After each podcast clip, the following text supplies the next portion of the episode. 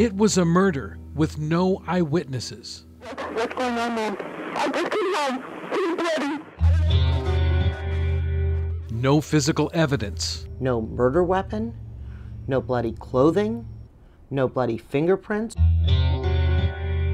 A star witness for the prosecution killed before he could testify. She was just screaming, Jeff is dead, Jeff is dead.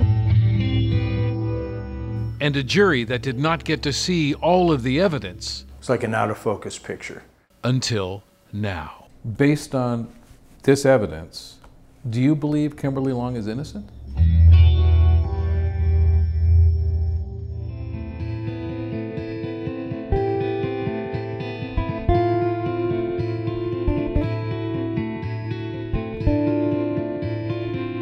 I'm Randy Paige, the reporter and producer of Flawed Justice, the Kimberly Long story.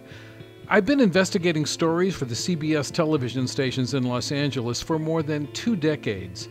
And this murder case caught my eye because it goes deeper than the question of guilt or innocence.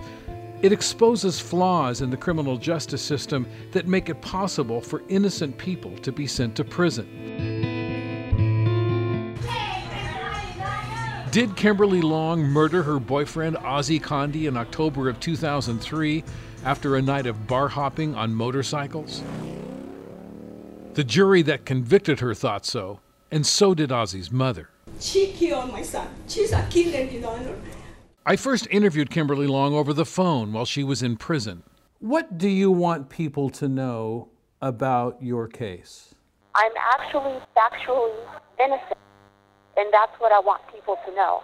And that this can happen to anybody. Since then, I've knocked on a lot of doors, spoken to people who were with Kim and Ozzie on the night of the murder, Do you think Kimberly Long is capable of murder? I think so. and I've been able to get a hold of 15 years worth of case files and evidence, including police interrogations, Your story isn't matching what they told oh me. Oh my God.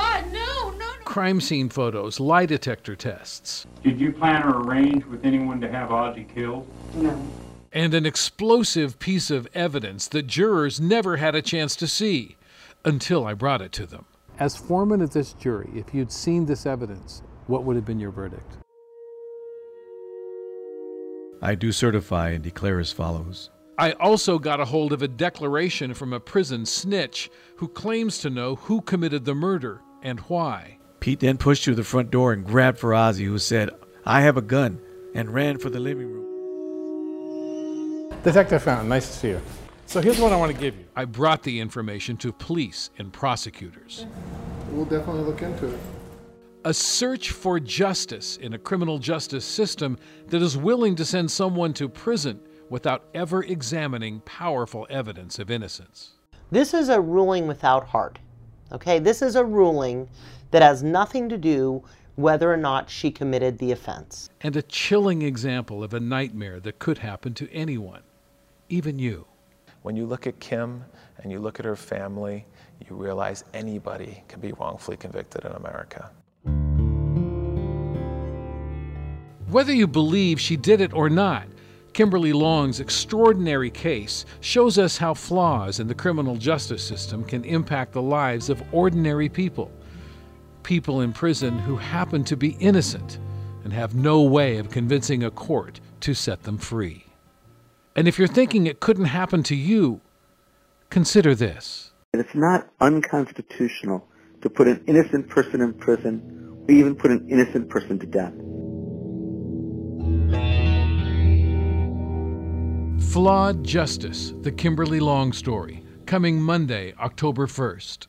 Listen and subscribe on Apple Podcasts, Google Play, and wherever podcasts are heard.